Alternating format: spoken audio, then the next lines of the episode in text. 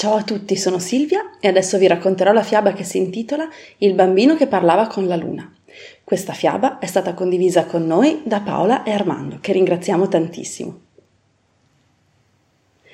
In una città qualunque, in un palazzo qualunque, viveva un bambino che si sentiva solo, perché non aveva fratelli e nel suo palazzo non vi erano bambini che lui conoscesse con cui giocare.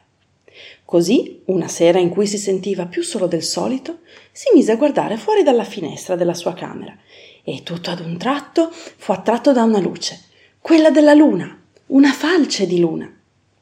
Incuriosito, cominciò a fissarla e la luna gli tenne compagnia con la sua aura argentata.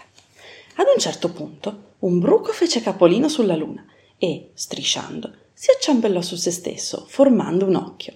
Sembrava che la luna avesse un occhio solo. E tutto ciò fece sorridere il bambino.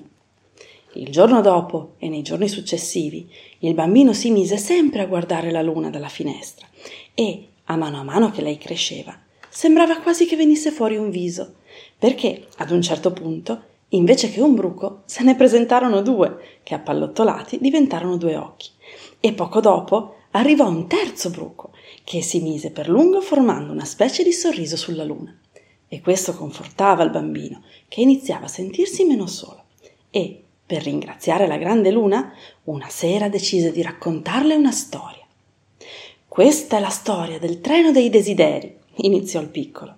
È un treno che fa un lungo viaggio e ogni paese che lui attraversa ha un nome speciale. Felicità, amicizia, amore, rispetto, condivisione, gioia. Ad ogni stazione si può esaudire un desiderio. Il capotreno, quando il treno si ferma, consegna ai viaggiatori una busta contenente un desiderio. Così, alla fine del viaggio, anziché essere triste, sei felice perché ricco di desideri esauditi. Sarebbe bello, disse il bambino sospirando, che esistesse davvero un treno del genere. La luna, a quel punto, chiese al bambino quale fosse il suo più grande desiderio. Non essere mai più solo, rispose il piccolo. E lei lo invitò a guardarsi intorno e lui vide le luci delle camere da letto degli altri palazzi tutte accese e tanti bambini e bambine che lo salutavano. Anche la luna ringraziò il bambino. Mi sentivo tanto sola anche io, non avevo le stelle vicino ed ero sempre triste. Poi sei arrivato tu e mi hai fatto tornare il sorriso. Infatti i tre bruchi altro non erano che il risultato della fantasia del bambino.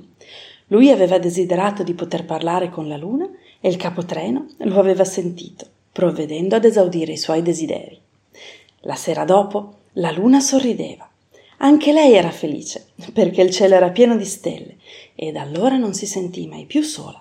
E il bambino trovò tantissimi amici lungo il suo cammino, e diventato grande, diventò il capotreno più gentile del mondo. Fine della fiaba.